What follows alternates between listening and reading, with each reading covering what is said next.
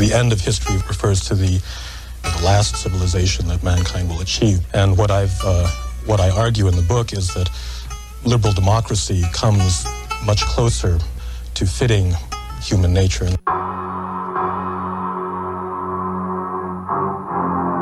Just two hours ago, Allied air forces began an attack on military targets in Iraq and Kuwait. Tonight, the battle has been joined.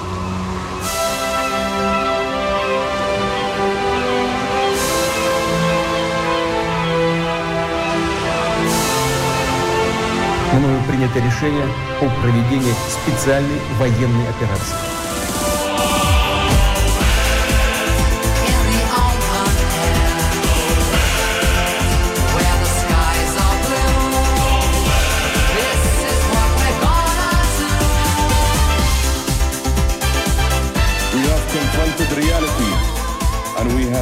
The world in the right di- direction. We have given it a robust action plan to keep 1.5 within reach.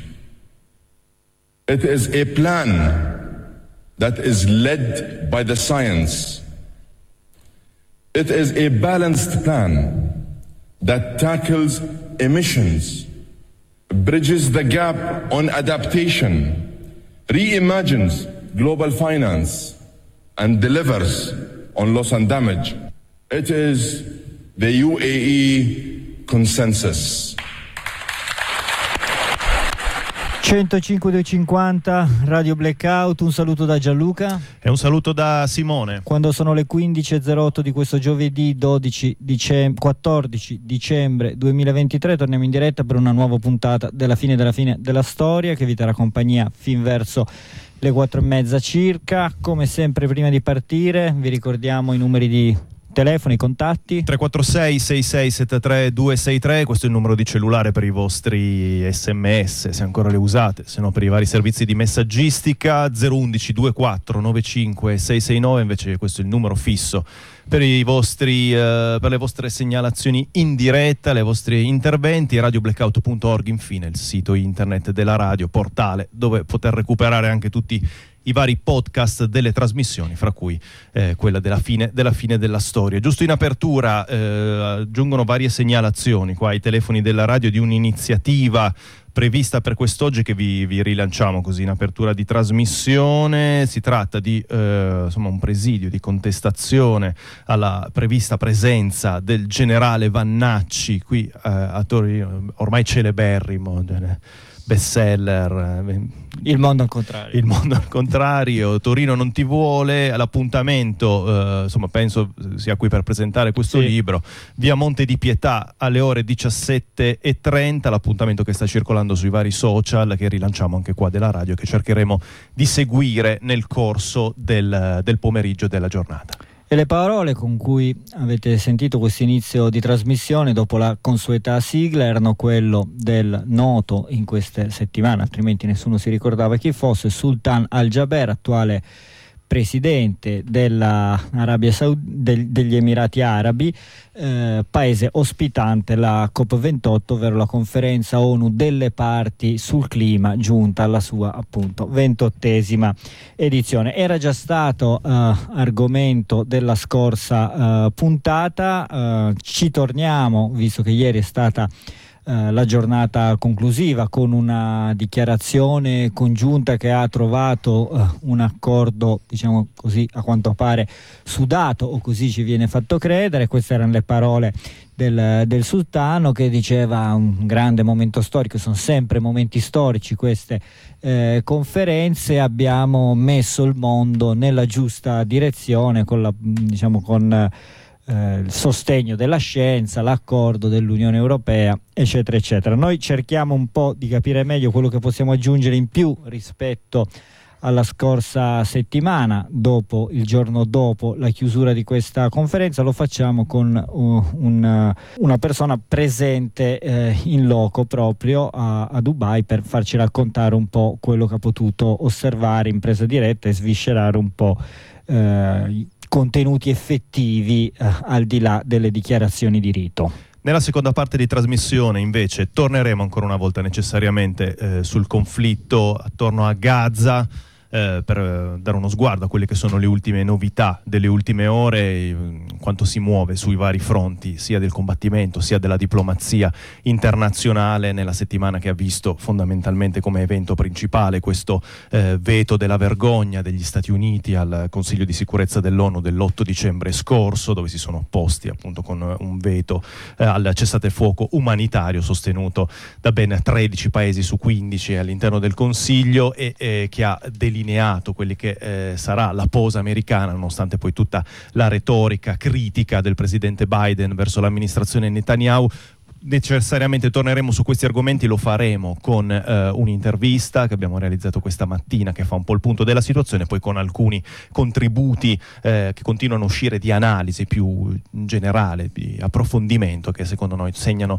punti importanti. Un breve stacco musicale, poi cominciamo subito con le dirette, sempre ben sintonizzati sulle libere frequenze di Blackout.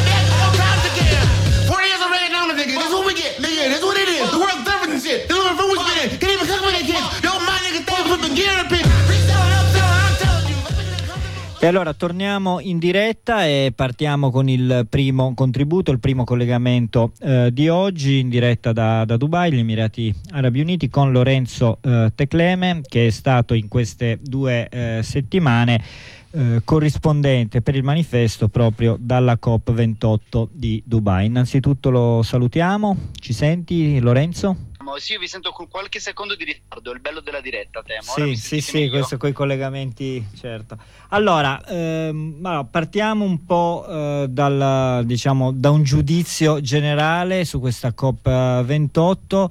Eh, che eh, come sempre si chiude con innunci trionfali e squillar di tromba di momenti sto- di, diciamo di accordi storici in realtà sappiamo che solo 24 ore 36 ore fa eh, insomma sembrava in altissimo mare qualunque, eh, qualunque accordo effettivo. Qual è stata la tua impressione? Qual è un primo giudizio generale che possiamo dare su quello che è stato deciso? Se devo sintetizzare in poche parole, non è un disastro, non è un risultato storico. Le COP sono anche un gioco di aspettative, questo vale per qualunque negoziato.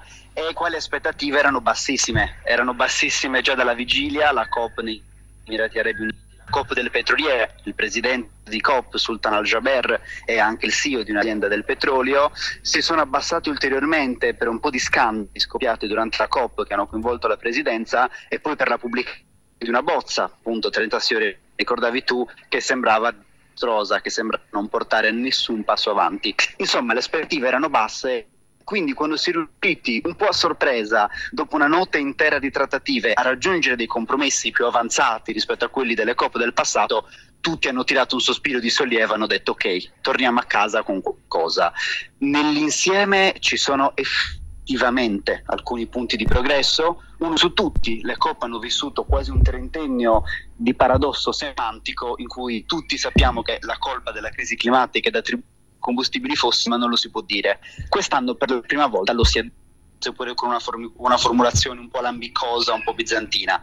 Dopodiché, da qua a vedere dei, dei progressi concreti, diciamo che ne manca. Diciamo il eh, grosso del diciamo, il nodo del contendere era la terminologia che si usava tra phase out e transitioning away, esatto? Diciamo che i nodi sono stati due. Il primo è quello terminologico che tu individui perfettamente attorno ai combustibili fossili. Il fronte, chiamiamola così, più ambizioso chiedeva, che, chiedeva il termine phase out, abbandono. Dei combustibili fossili.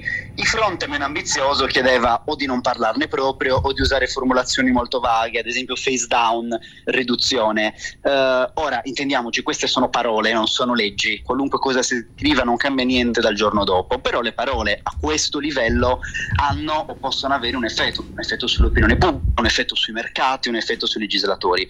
Si è trovato una, un compromesso in questa formulazione inedita, trans, trans, transitioning away qualcosa di simile a allontanarsi, transitare al di fuori, che è un modo ma che sta a metà fra il ridurre e l'abbandonare entro il 2050, quindi c'è un orizzonte temporale che però è lontano. E, e questo è il compromesso. Per un secondo, oggetto del contendere che era la finanza. Se ne è parlato di meno da noi perché un oggetto del contendere che interessava di più al sud globale, cioè i paesi africani, paesi latinoamericani, paesi del sud-est asiatico sono arrivati a questa COP chiedendo soldi e dicendo noi non abbiamo i fondi per fare la transizione, anzi non abbiamo nemmeno i fondi per fare l'adattamento, cioè per prepararci alle conseguenze inevitabili della crisi, della crisi climatica. Le due cose erano legate, chiaramente un compromesso finanza avrebbe, avrebbe, convinto tanti paesi ad accettare il phase out. Questo era evidentemente no, la, lo possibile, questo scambio di fatto non si è verificato. C'è stato un annuncio importante il primo giorno, è stato attivato un fondo, il fondo Loss and Damage, che è un fondo importantissimo ma è molto sottofinanziato ancora, comunque è importante che sia stato attivato ed è un successo che bisogna portarsi a casa, dopo però non sono stati raggiunti altri risultati. L'altro nodo, quello del, eh, se puoi spiegare meglio cos'è, sul uh, unabated. Questa è stata un'altra discussione. Eh, una delle tante formulazioni proposte suonava grosso modo così: abbandoniamo o riduciamo, se arrivati appunto a transitioning away, i combustibili fossili solo se unabated. In italiano potremmo dire non abbattuti, ma in realtà non c'è una vera traduzione.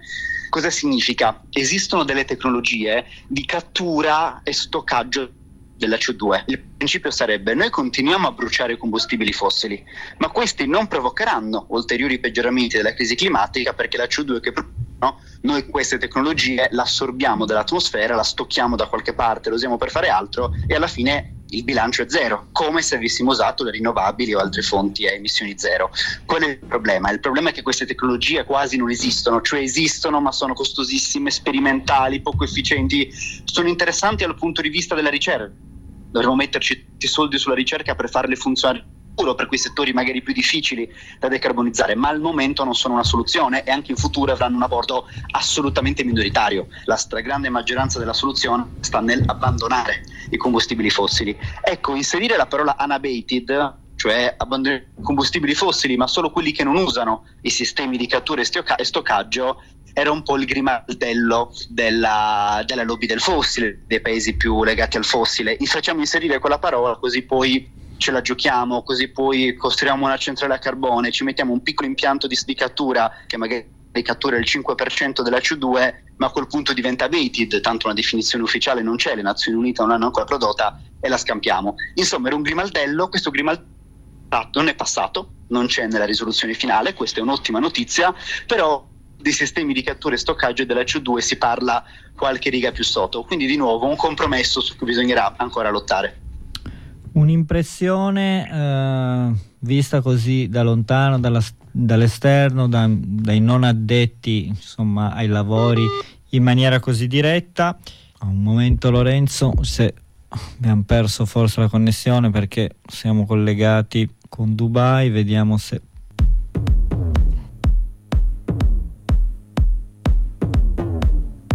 Bene, ci tocca annullare questa diretta, purtroppo i collegamenti con gli Emirati Arabi Uniti eh, danno, qualche, danno, qualche, problemino tecnico. Sì, abbiamo provato ancora, ci stava richiamando il nostro corrispondente, ma eh, niente, la saltano le, le connessioni, quindi non si riesce affrontare la seconda parte della, dell'intervista di quello che avrebbe voluto essere oggetto di questa intervista la stava un po' um, introducendo Simone ovvero l'assenza dei due maggiori eh, protagonisti, players come si dice internazionali col peso e eh, con gli effetti reali su questa partita, ovvero i due più grossi eh, consumatori di energia e emettitori di eh, CO2 sia complessiva che eh, pro capite, ovvero gli Stati Uniti e eh, la Cina, le due eh, superpotenze eh, tra di loro contendenti l'egemonia globale, due più grossi appunto emettitori, una per eh, concentrazione della produzione materiale mondiale, la Cina,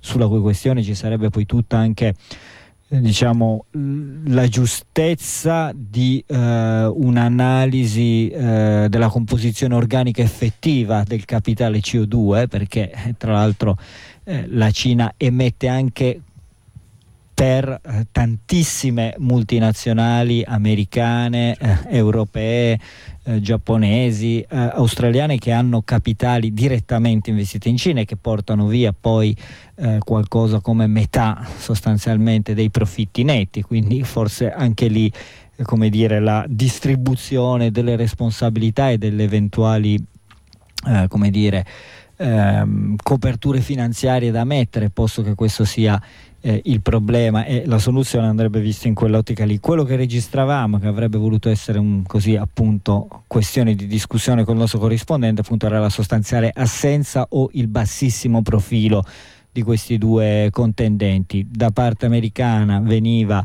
ehm, come dire, sponsorizzata la presenza di eh, John Kerry in, questa, in, questo senso, diciamo, alfiere di quella parte consistente dentro il Partito Democratico che fa della proposta Green New Deal e eh, diciamo Uh, rivoluzione verde, un grande dire, impiego di alta tecnologia prof- sugli impatti ambientali come mh, mm, miracolosa uh, risoluzione eh, e abbiamo visto appunto che a parte qualche dichiarazione eh, il profilo è stato abbastanza basso.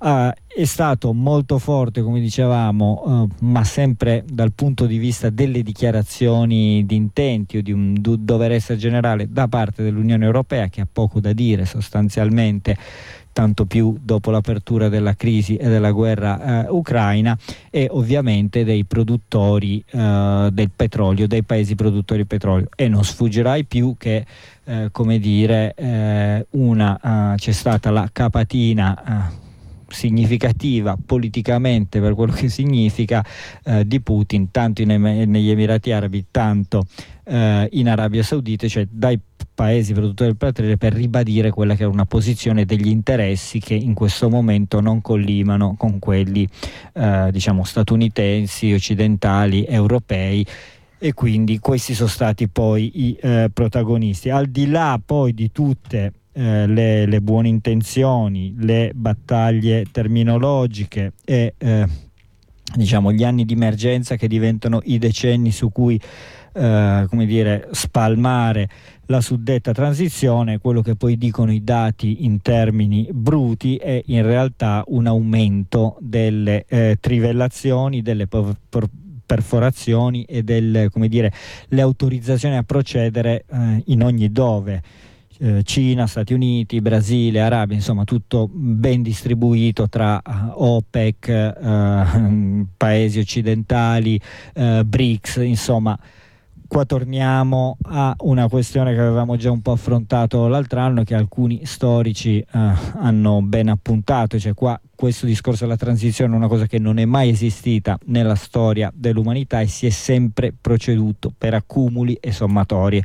Ed oggi siamo in una fase eh, di questo tipo, eh, diceva questo storico fresso francese, non si è mai consumato tanto carbone come adesso, non si è mai bruciata tanta legna come adesso, eh, non si è mai consumato tanto petrolio come adesso, quindi come dire che la questione è un pochino più tragica, più drammatica, sicuramente più urgente ma anche più, più complessa. Questo un po' eh, il quadro e gli approfondimenti che ai noi sono mancati. Uh... Sì, eh, rilanciamo per un ulteriore eh, quadro su quella che è stata questa COP28, vi rilanciamo al podcast realizzato la scorsa settimana, eh, appunto un po' di racconto di quanto eh, avveniva a, a, Dubai e un po' di riflessioni su quella che è stata l'altra grande carta di rilancio di questa conferenza internazionale, ovvero quella sul nucleare, sulla carta nucleare che torna prepotentemente violando quello che era stato una sorta di tabù rispetto a questa fonte di energia sempre più eh, ridipinta nelle sue varianti moderne, ecologiche e verdi, come la carta, forse l'unica carta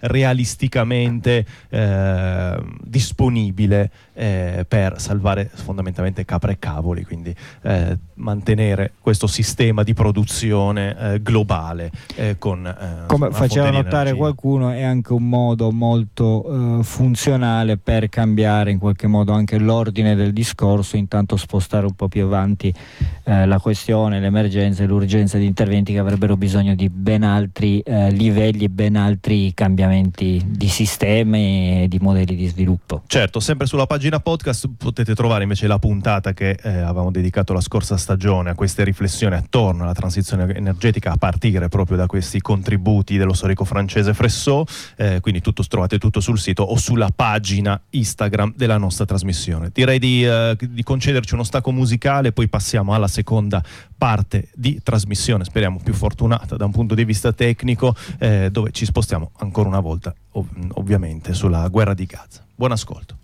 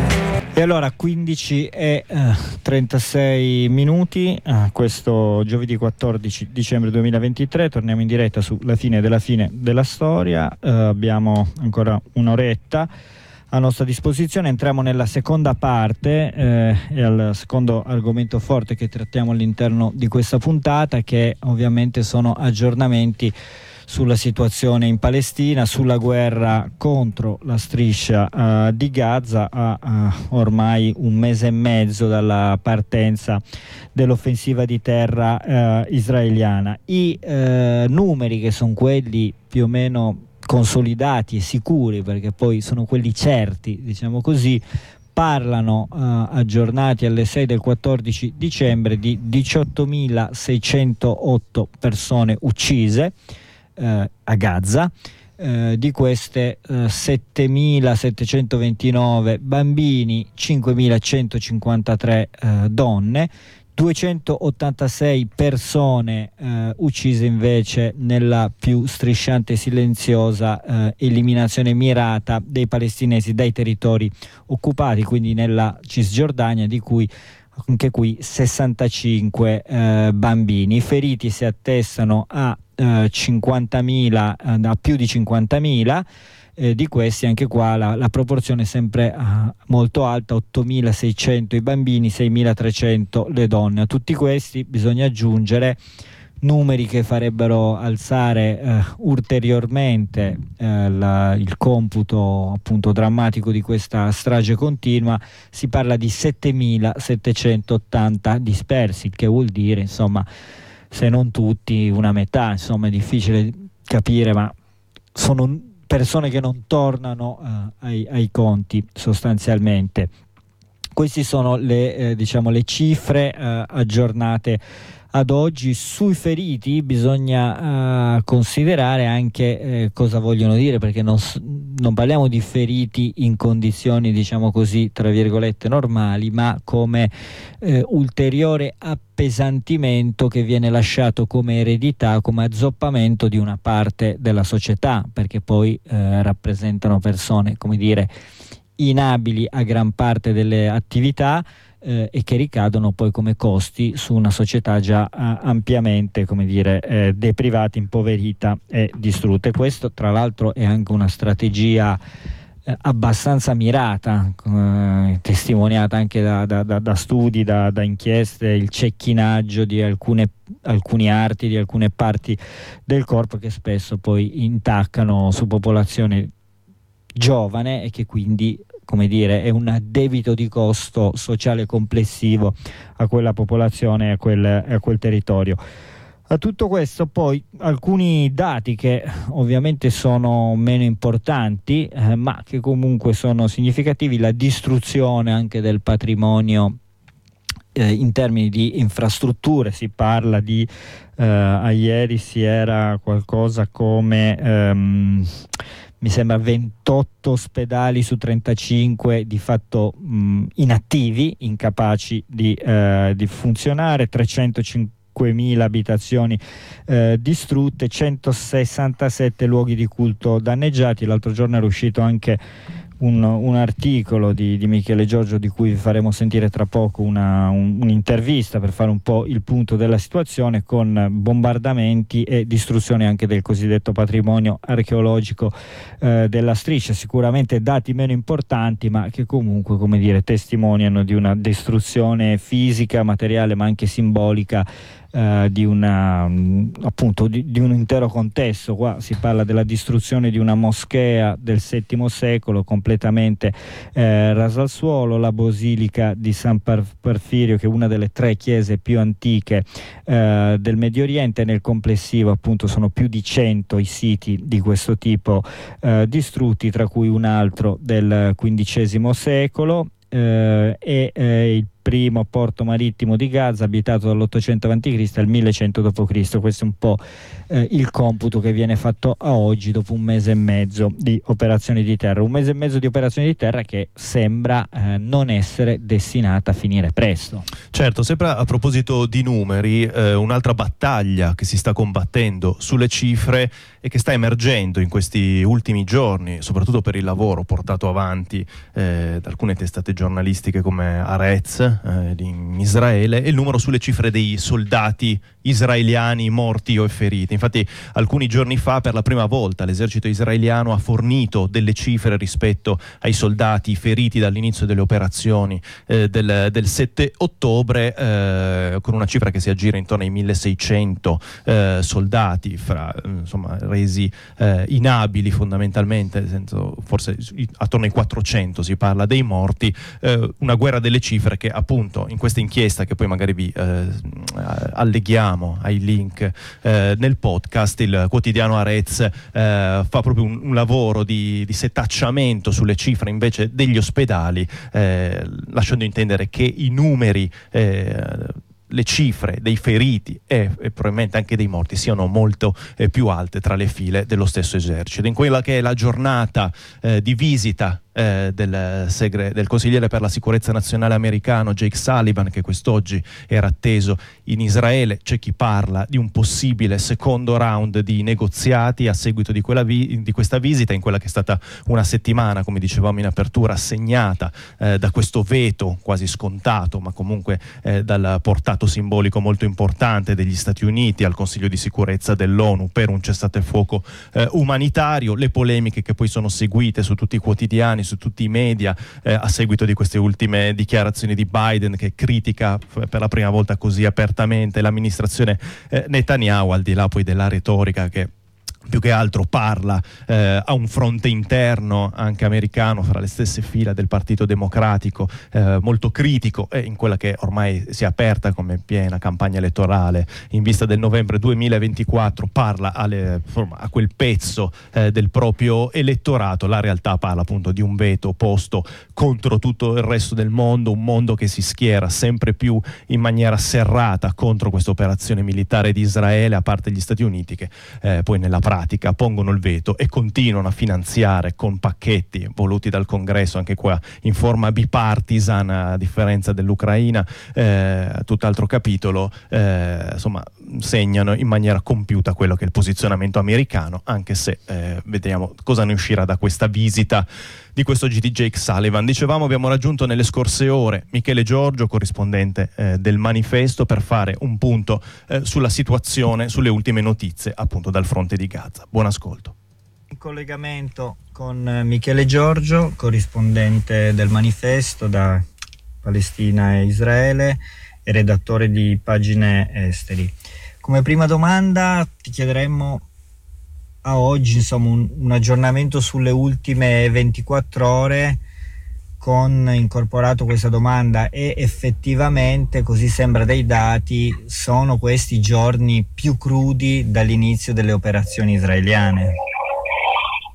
Beh, naturalmente non è facile dare una risposta a questa domanda perché eh, non possiamo verificare perché la situazione effettiva sul terreno, certo è che i palestinesi riferiscono di nuove stragi, nuovi massacri, c'è stato questo eh, che è stato dato con molta evidenza ieri dalla tv Al Jazeera, si parla di una eh, di uccisione all'interno di una scuola, addirittura i palestinesi parlano di persone giustiziate all'interno della, della scuola eh, Shadia Abu Ghazala di Jabalia.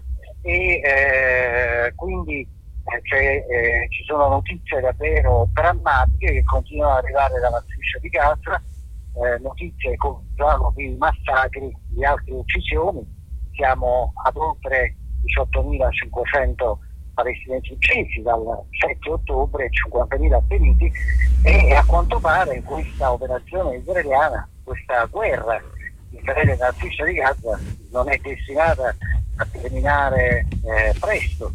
Eh, la TV Canale 12, un canale italiano eh, sempre ben informato sulle questioni che riguardano la sicurezza delle forze armate di Israele, ha riferito ieri sera che eh, Israele presenterà agli Stati Uniti un, una sorta di piano in più fasi per eh, spiegare cosa intende fare nella striscia di Gaza ora, ma soprattutto il prossimo anno e quello che eh, abbiamo sentito è particolarmente preoccupante perché Israele pensa di continuare questa guerra così come l'abbiamo vista fino ad oggi almeno fino alla fine di gennaio. Subito dopo, se le cose andranno come eh, i comandi israeliani si attendono, e cioè eh, gran parte delle, come, come, dicono gli israeliani, gran parte delle strutture di Hamas saranno state distrutte e così la sua capacità militare, allora ci sarà un eh, arretramento delle forze israeliane, gran parte di esse, eh, dietro le linee di demarcazione con la striscia di Gaza. Ma eh, subito dopo però cominceranno una serie di operazioni che vengono definite limitate, mirate, che serviranno a colpire ancora Hamas ciò che resta di esse. Questo è il piano eh, che secondo Canale 12 Israele intende presentare agli Stati Uniti che avrebbero voluto invece far eh, terminare almeno la, l'offensiva più dura, quella che stiamo vedendo da oltre due mesi, entro Natale. Però noi non sappiamo come poi andranno le cose sul terreno e d'altra parte eh, ci sembra di vedere che il movimento islamico Hamas continui a resistere a, alle forze armate israeliane. Di, qualche giorno fa ha ucciso numerosi soldati, 10 tutti in un giorno eh, in un agguato eh, che ha compiuto a danno eh, di eh, soldati israeliani e continua a colpire mezzi corazzati israeliani, non sappiamo se riesce a distruggerli così come afferma, però sta di fatto che al di là di quelle che sono le affermazioni dei comandi israeliani, Hamas sembra ancora in grado di resistere e di infliggere perdite all'esercito israeliano. Quindi questi piani di Israele noi non sappiamo se poi eh, andranno esattamente come, come li ha descritti la, la televisione canale 12. Su que- questo si inserisce in un quadrante regionale che vede aperti comunque alti fronti perché continuano ad esserci scambi al nord tra Hezbollah e Israele che ha risposto di nuovo questa mattina e eh, l'altra variante Houthi eh, a sud. Sì, eh, questo sicuramente, soprattutto gli Houthi si stanno dimostrando un'arma eh, più eh, letale di quanto non appartenesse all'inizio. questo perché? Perché mentre all'inizio c'erano questi lanci sporadici di droni e missili dallo Yemen, eh, quindi una distanza considerevole dallo Yemen verso, uh, verso, Israele, in qualche caso in realtà questi missili poi sono finiti in territorio egiziano in almeno un paio di occasioni. E adesso invece eh, a quanto pare la, i guerriglieri Houthi, che sono sponsorizzati dall'Iran, hanno trovato un, dire, un obiettivo che è molto più eh, utile dal loro punto di vista, cioè colpire la navigazione commerciale eh, che va, passa per il Mar Rosso davanti alle coste dello Yemen e questo perché? Perché chiaramente ciò pone delle pressioni sui eh, vari armatori proprietari di queste navi che in genere sono petroliere, cargo, insomma eh, stiamo parlando di qualcosa di molto imponente e costoso e che eh, appunto impone agli armatori anche dei costi maggiori per, dal punto di vista assicurativo. E, e poi eh, questo fa delle pressioni anche sull'Egitto perché il canale di Suez adesso comincia già ad essere più evitato da, queste, da questa no, navigazione commerciale rispetto a qualche settimana fa proprio per questo pericolo degli assalti che vengono portati dai guerriglieri con motoscafi lanciano razzi che colpiscono queste navi, in un caso c'è stato anche un incendio piuttosto ampio a bordo di una di queste eh, petroliere, quindi insomma eh, cominciano a diventare sempre più efficaci e eh, continui. E quindi questo, secondo gli Houthi, o possiamo dire anche l'Iran in questo caso li sponsorizza, eh, delle, fa delle pressioni sui governi anche occidentali spingendoli evidentemente a fare eh, pressioni da parte loro su Israele per finire l'offensiva di Gaza. Però sta di fatto che noi non sappiamo se poi tutto questo sul breve e medio periodo avrà un impatto, quello che sappiamo è che Netanyahu, il premier israeliano, anche ieri ha ripetuto che si andrà avanti con o senza l'appoggio del, eh, del mondo. Joe Biden un paio di giorni fa ha detto che Israele sta perdendo consenso internazionale, deve fare delle scelte ma Netanyahu in quell'occasione, anche ieri, e continua a ripeterlo, dice che le operazioni militari andranno avanti fino a quando Israele non raggiungerà i suoi obiettivi, cioè distruggere uh, Hamas. D'altra parte appare evidente che nella situazione attuale, se Israele dovesse fermarsi, questo sarebbe, almeno da un punto di vista simbolico, un, uh, un successo per il movimento uh, islamico che Israele vuole dal suo punto di vista evitare a tutti, a tutti i costi. E tutto questo eh, però eh, ha anche un impatto gravissimo sulla popolazione civile palestinese, come dicevamo, che vive sostanzialmente ammassata un po' tutta nel sud della striscia di Gaza in condizioni terribili. In questi giorni sta piovendo e praticamente la striscia di Gaza è un lago. Si sono viste immagini di eh, cadaveri portati a mano da parenti, da, da soccorritori eh, eh, un metro d'acqua, eh, insomma sono situazioni davvero difficili e terribili eh, che stanno causando sofferenze indicibili alla popolazione civile palestinese. Ecco, il futuro delle intenzioni israeliane. Allora, la, la, la, votazione di ieri all'ONU dava un'immagine plastica di come è diviso il mondo sulla questione palestinese. Continuano a uscire commenti, mh, analisi, diciamo, meno non ufficiali, più di studiosi, diciamo, esperti. Secondo te quanto è un rischio reale possibile questa prospettiva a volte neanche tanto eh, implicita ma quasi dichiarata di un'espulsione di massa dalla striscia di Gaza?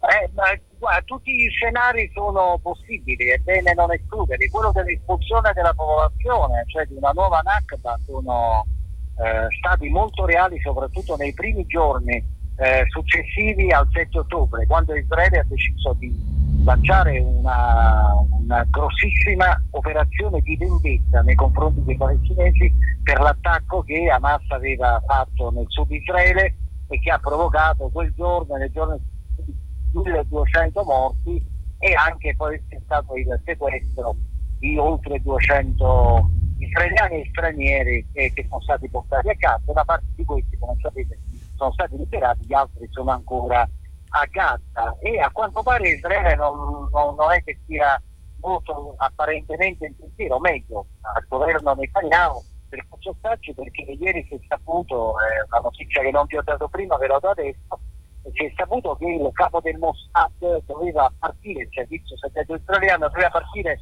per il Qatar, è il mediatore ufficiale tra Israele e Hamas, e eh, per cercare di riavviare una trattativa eh, per andare a questo scambio tra ostaggi e prigionieri politici palestinesi. Invece il governo israeliano, il gabinetto di guerra, all'ultimo istante lo ha fermato e ha detto che qui si prosegue la guerra e adesso non c'è spazio per avviare una trattativa con Hamas per liberare gli altri eh, ostaggi, per andare ad un altro scambio.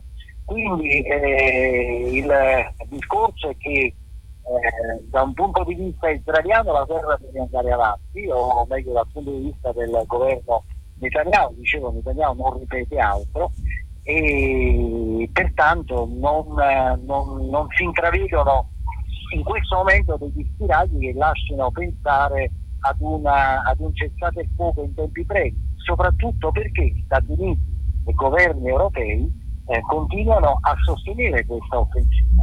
C'è una grandissima ipocrisia, Joe Biden sembra quasi commuoversi davanti alle sofferenze dei civili di Gaza terribili, eh, ma poi la realtà è che gli Stati Uniti continuano ad inviare ogni giorno bombe, missili, munizioni ed altri armamenti allo Stato di Israele e i governi europei non sono molto diversi, o uh, per la verità uh, si segnalano delle defezione rispetto a questo atteggiamento così diffuso di sostegno all'offensiva israeliana. Abbiamo visto che la Francia, ad esempio, ha votato a favore del cessate il fuoco all'Assemblea generale dell'ONU, ma lo sottolineiamo perché siamo italiani, il governo Meloni invece si è astenuto e, eh, e si è astenuto e quindi ha fatto capire che tutto sommato questa offensiva al governo italiano va, va bene salvo poi dire che vengono mandati un po' di milioni a istituzioni internazionali umanitarie per aiutare i palestinesi e così via. Un'ultima domanda, se ci puoi confermare o qual è la, la tua impressione dal tuo consueto punto di, di osservazione. Leggevamo qualche giorno fa un'intervista a un docente israeliano di scienze politiche, Menaker Klein, dove sostanzialmente lui raccontava che eh, la popolazione israeliana di fatto non sta vedendo, non, non è a conoscenza e non sta vedendo quello che succede nella striscia, cioè che non ci sono sostanzialmente immagini e racconti riportati dai media mainstream israeliani. È proprio così? Ma è così eh, fino ad un certo punto. Io non credo che gli israeliani non sappiano nulla. Gli israeliani non vedono molto ma non si interessano neanche tanto di quello che accade a Gaza, ma eh, direi che parte di loro immaginano bene cosa stia accadendo a Gaza. D'altra parte i mezzi di informazione israeliani, pur trasmettendo pochissime immagini da, da Gaza, ciò che accade a Gaza, dei bombardamenti e delle sofferenze palestinesi, e allo stesso tempo riferisce anche che i soldati israeliani che vengono uccisi nella striscia, che cadono in combattimento nella striscia, ragione per cui la popolazione non può che immaginarsi che lì stia effettivamente eh, accadendo l'inferno.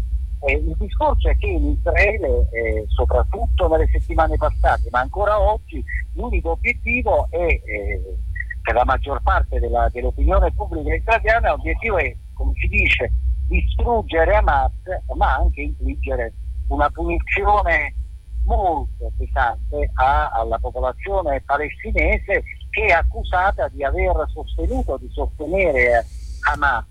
E, e quindi è vero che i mezzi di informazione non mandano le immagini, tendono a nascondere, ma io onestamente credo poco al fatto che gli israeliani siano all'oscuro di ciò che accade nella striscia di Gaza.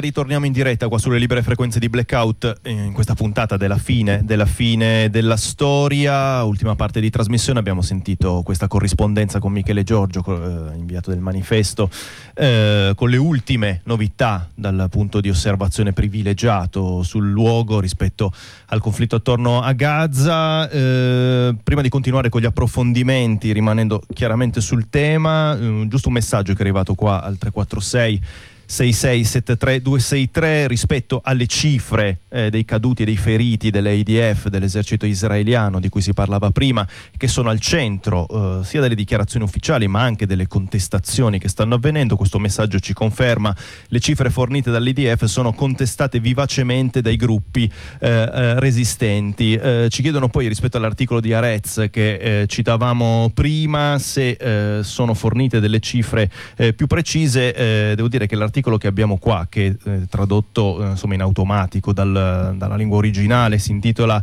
L'IDF ha pubblicato il numero dei soldati feriti nella guerra, ma secondo i dati ospedalieri il numero è molto eh, più alto, pubblicato il 10 dicembre eh, scorso. Effettivamente, adesso senza entrare nel merito, che forse radiofonicamente non è la cosa più facile da ascoltare, c'è un elenco di ospedale per ospedale, quelli che sono i numeri dei feriti forniti dal, proprio dalle cifre delle autorità sanitarie dagli, eh, ospedaliere che non coincidono fondamentalmente, fatta una somma con quanto dichiarato ufficialmente. Noi metteremo eh, link, eh, speriamo che sia accessibile perché ci dicono che forse eh, qualche altro link eh, non si apre, eh, lo metteremo nel, nei materiali del podcast di modo che eh, insomma, si possa approfondire questo aspetto.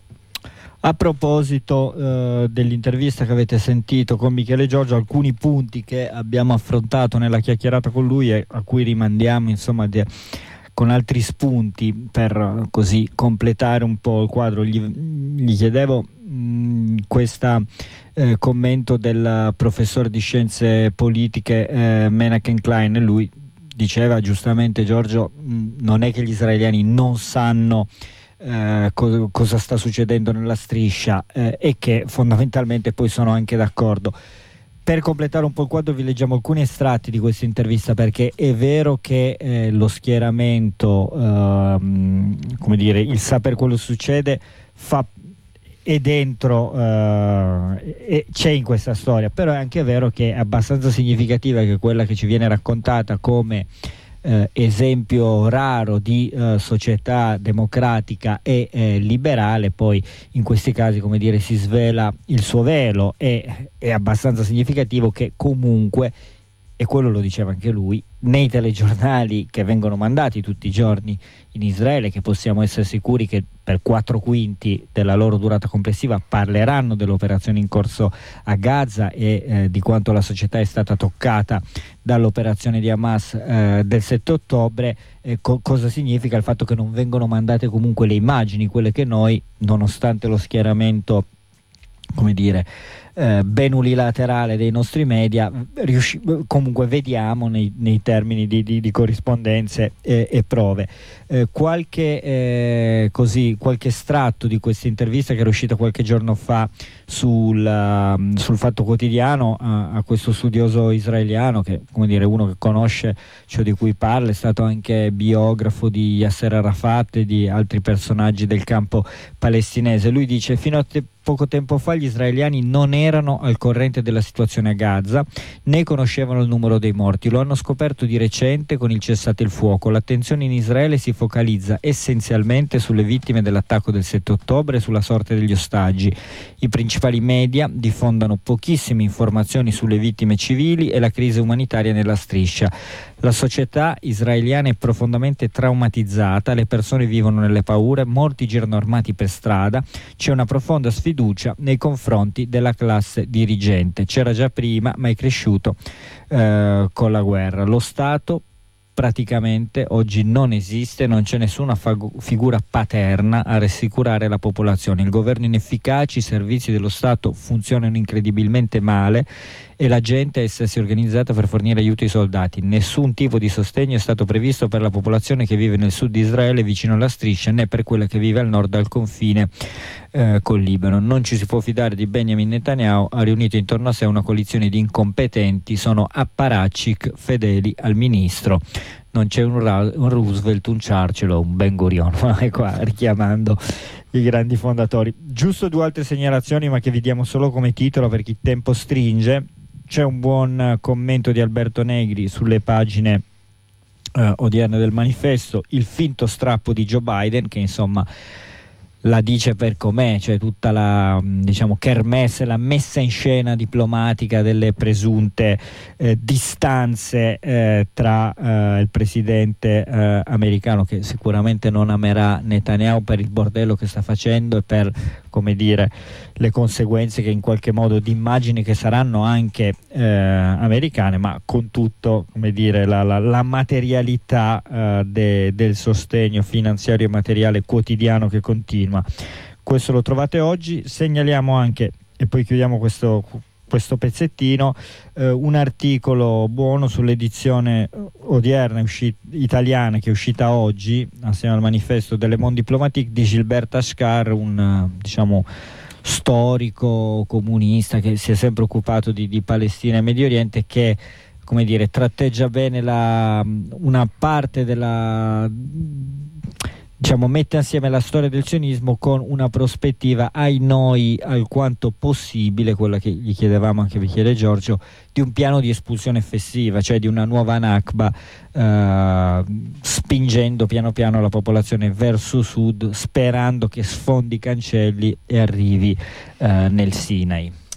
Sempre continuando un po' con la rassegna stampa, vi segnaliamo anche questo interessante articolo di cui riportiamo alcuni stralci perché fissa dei punti interessanti per il dibattito, la discussione, la riflessione attorno a questo conflitto e questo articolo pubblicato alcuni giorni fa dal, dalla rivista The Nation, forse una, delle, una rivista storica della sinistra americana, forse eh, la, la, più antica, forse qualcuno dice addirittura rivista americana, che ha pubblicato questo articolo dal titolo forte, Israele sta perdendo la guerra, a firma di Tony Caron e Daniel Levy, eh, la biografia dei due autori già la dice tanto e rende anche abbastanza interessante la lettura dell'articolo. Si tratta di Tony Caron, un ex redattore del Time, ora su Al Jazeera, un vecchio attivista bianco del movimento anti-apartheid in Sudafrica, mentre l'altro autore, Daniel Levy, è stato un ex negoziatore israeliano sotto il ministro Barak, eh, insomma, che ha partecipato anche ai negoziati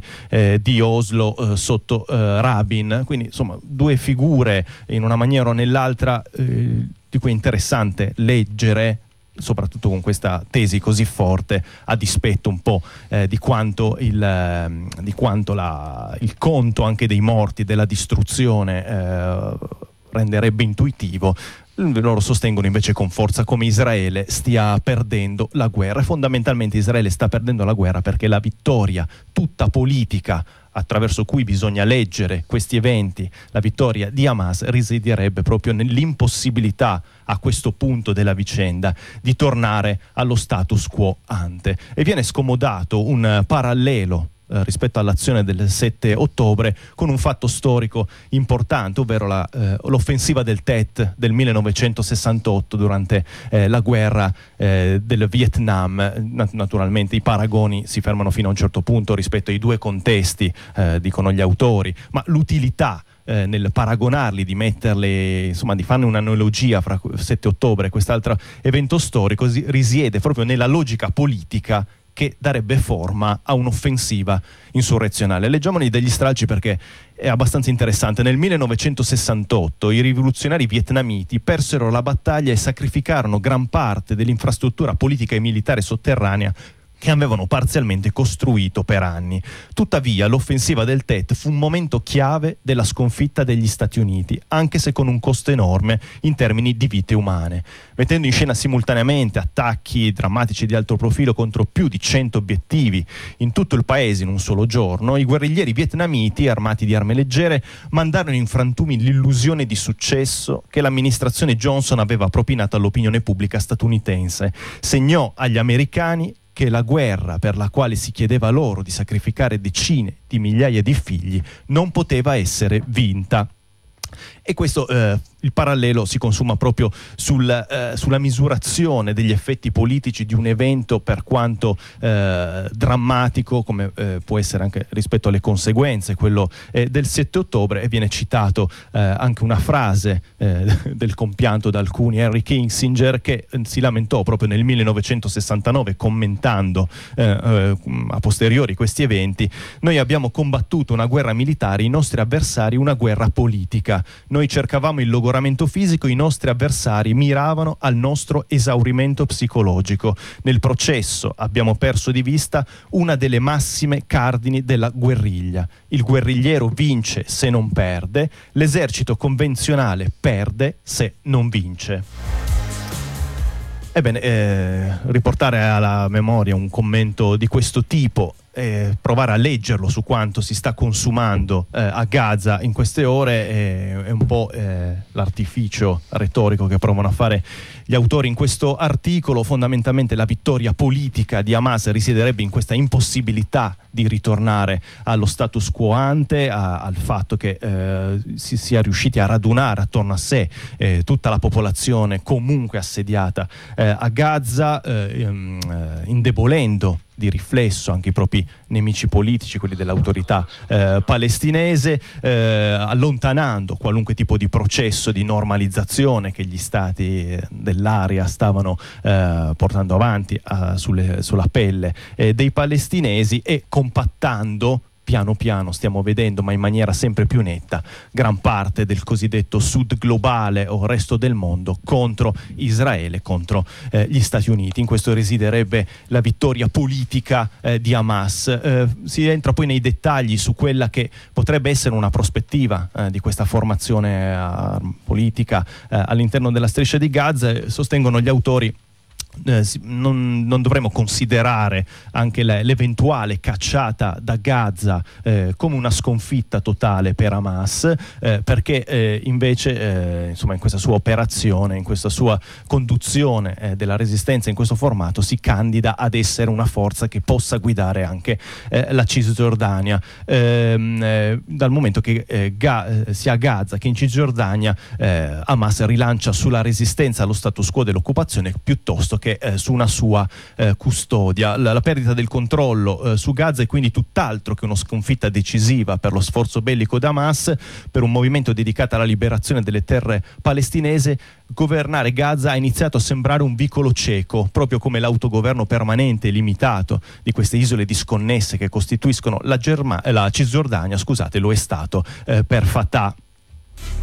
Si tratta sicuramente di una scommessa forte, quella portata avanti con l'attacco del 7 ottobre, eh, di cui chiaramente eh, una scommessa però sul lungo periodo, sugli anni. Un ultimo passaggio di questo articolo che poi vi allegheremo eh, nei materiali e eh, una vittoria anche per quel che riguarda eh, insomma, l'immagine che sta uscendo dell'Occidente, degli Stati Uniti rispetto al cosiddetto eh, Sud globale, rispetto a quei possibili alleati che gli americani e l'Occidente stanno cercando eh, di tirare al proprio mulino in quello che è il confronto, oggi magari con la Russia, domani sicuramente eh, con, eh, con, i cinesi. E, mm, eh, c'è un ultimo commento che, che vi rilancio, diversi, diversi paesi dell'America Latina e dell'Africa hanno simbolicamente tagliato i ponti e il bombardamento di, deliberato di una popolazione civile che impedisce l'accesso a ripari, cibo, acqua e cure mediche ha lasciato sbigottiti anche molti alleati di Israele. L'ampiezza della violenza che l'Occidente è disposto a tollerare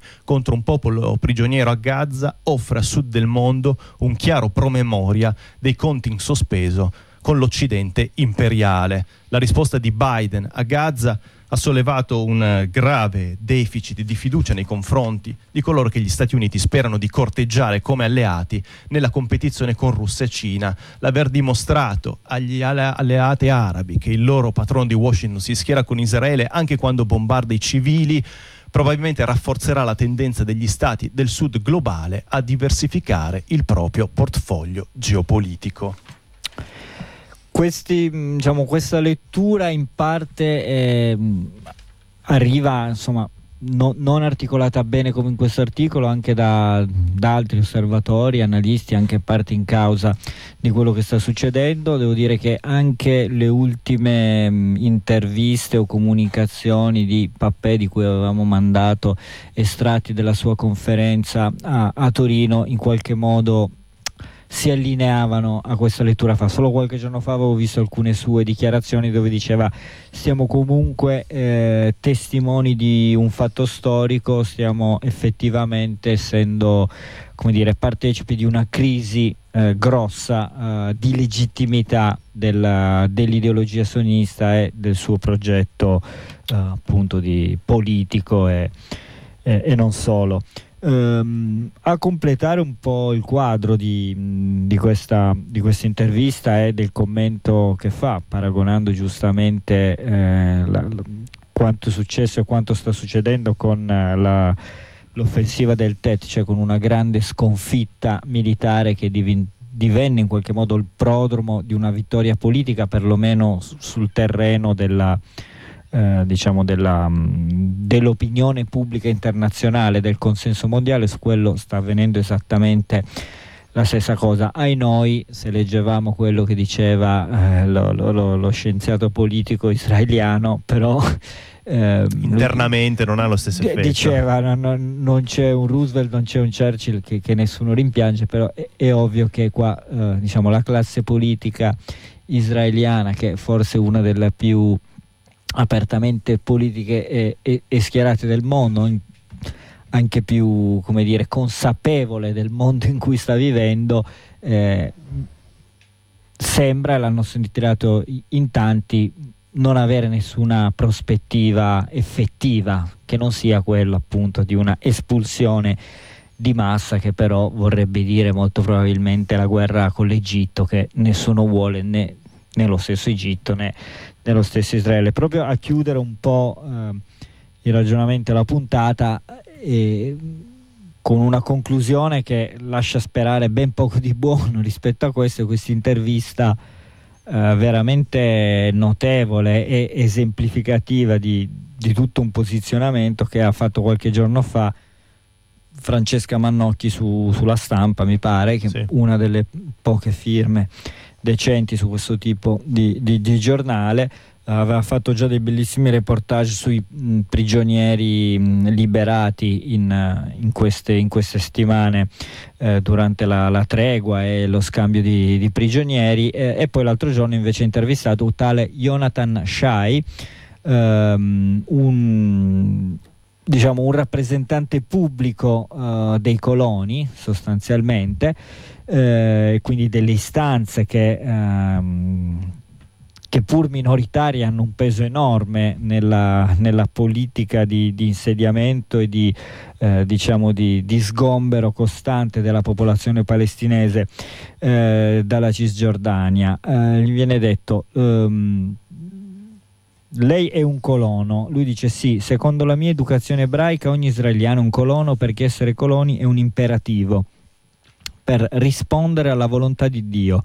Quindi tutti sono coloni, anche le persone a Tel Aviv, a Haifa, a Beersheba. Siamo coloni nella Terra Santa, questa parte della Giudea e della Samaria. I coloni si riferiscono alla Cisgiordania come Giudea e Samaria, due antichi regni israeliti. I termini sono utilizzati anche a livello amministrativo dal governo israeliano. Ebron e anche Gerusalemme, la capitale della Giudea, sono il vero Israele. Il vero Israele è la Giudea e la Samaria. Com'è che la chiamate voi nei media occidentali? Cisgiordania? Sì, Cisgiordania. Io no, e come me la maggior parte degli israeliani la chiamiamo Giudea e Samaria. È importante colonizzare questa terra e fare sì che sempre più ebrei occupino questa zona, per la nostra sicurezza e per il futuro, perché fa parte del nostro rapporto con Dio. E più avanti. I palestinesi vogliono farci passare per conquistatori come persone che stanno operando un regime di segregazione se demoliscono le case a sud delle colline di Hebron, forse queste case non avevano le giuste autorizzazioni, dice. Se non li ricevono un problema loro. Se costruisci senza avere permessi, demoliranno la casa sicuramente. E dice sì, ma saprà che insomma tutte le, le, le gli appelli o le cose che richiedono questi tribunali palestinesi vengono uh, di prassi rigettate. Eh, ma perché non vogliono semplicemente accettare la sovranità dello Stato di Israele, vogliono vivere in Palestina, vogliono costruire un'identità palestinese, ma non perché ci credono davvero, stanno solo liberando la terra dalla cosiddetta occupazione israeliana, solo perché danno loro attenzione, si chiedono come mai l'autorizzazione palestinese non fa niente per loro. E poi dice, la narrativa dell'ONU che a sua volta ha adottato la narrativa dei palestinesi secondo cui occupiamo la Giudea e Samaria, dice che questa è un'occupazione, ma vedi non si può occupare qualcosa che è già tuo da 3000 anni. Nel 67 abbiamo cominciato a liberare quello che avremmo dovuto finire meglio nel 48. Non possiamo proteggere le nostre terre senza le colline della Samaria, non possiamo controllare la Giudea senza controllare tutta l'area di Gerusalemme. Gerusalemme è il centro della Samaria. Non possiamo immaginare Gerusalemme come territorio occupato. Questa è la nostra idea dello Stato di Israele ed è maggioritaria, mi creda, nella nostra società.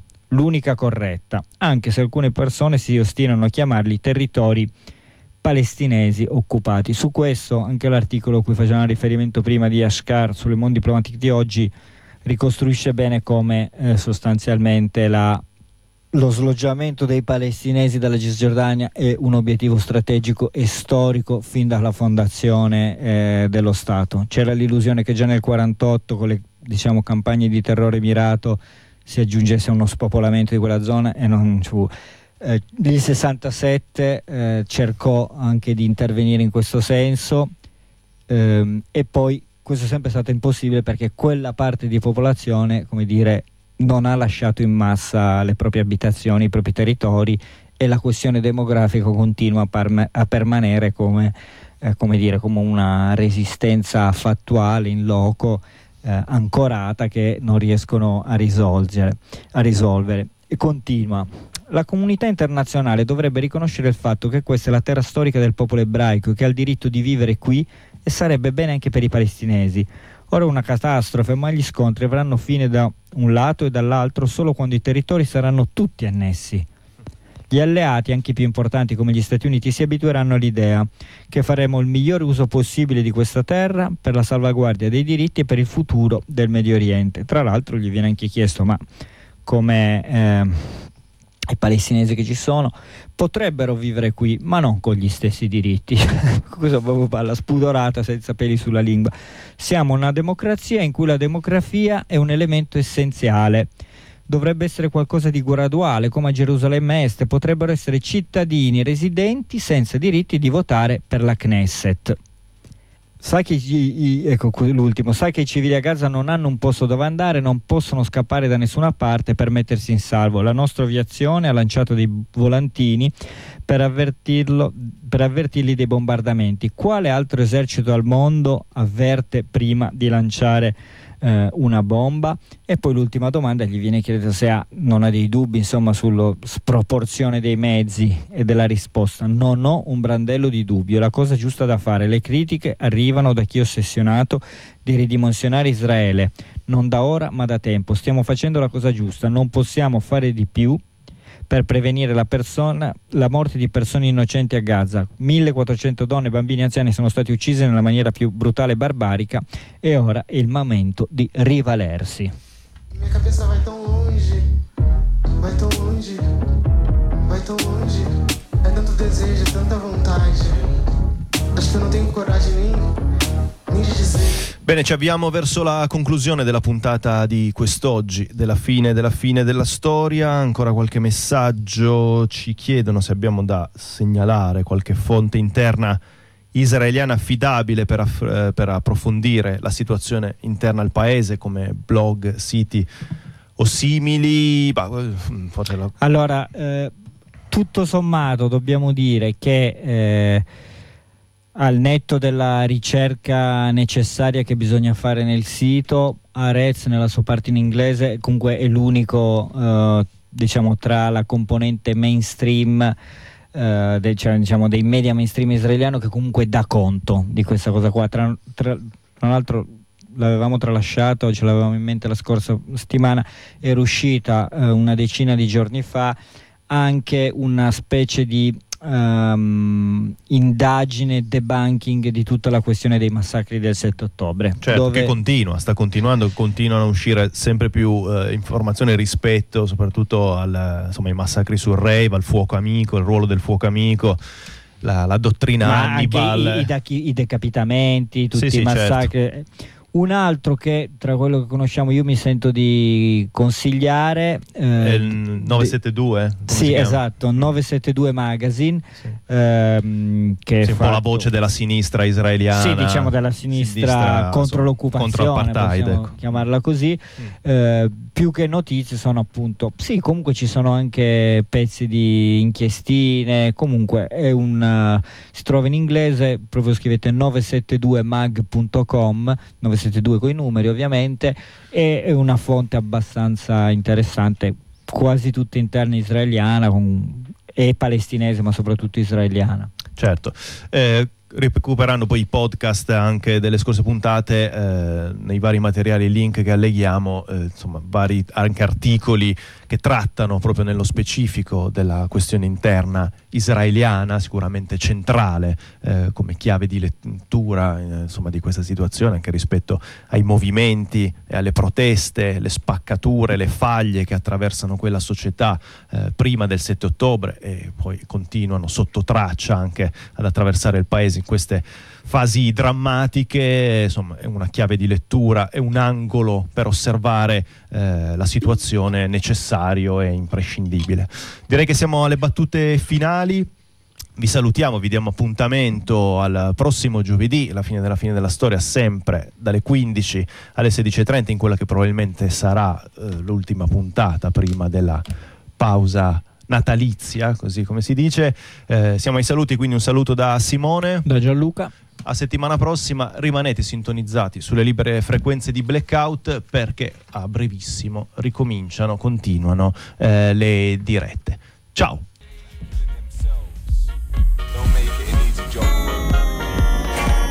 Killing of kids with two pound chicken and chips is a tactic of war waged on the poor. Can't save wages on slave wages and you don't think fresh fruit with your face on the floor. Nah, you need money for the kids, rent and light plus food in the fridge.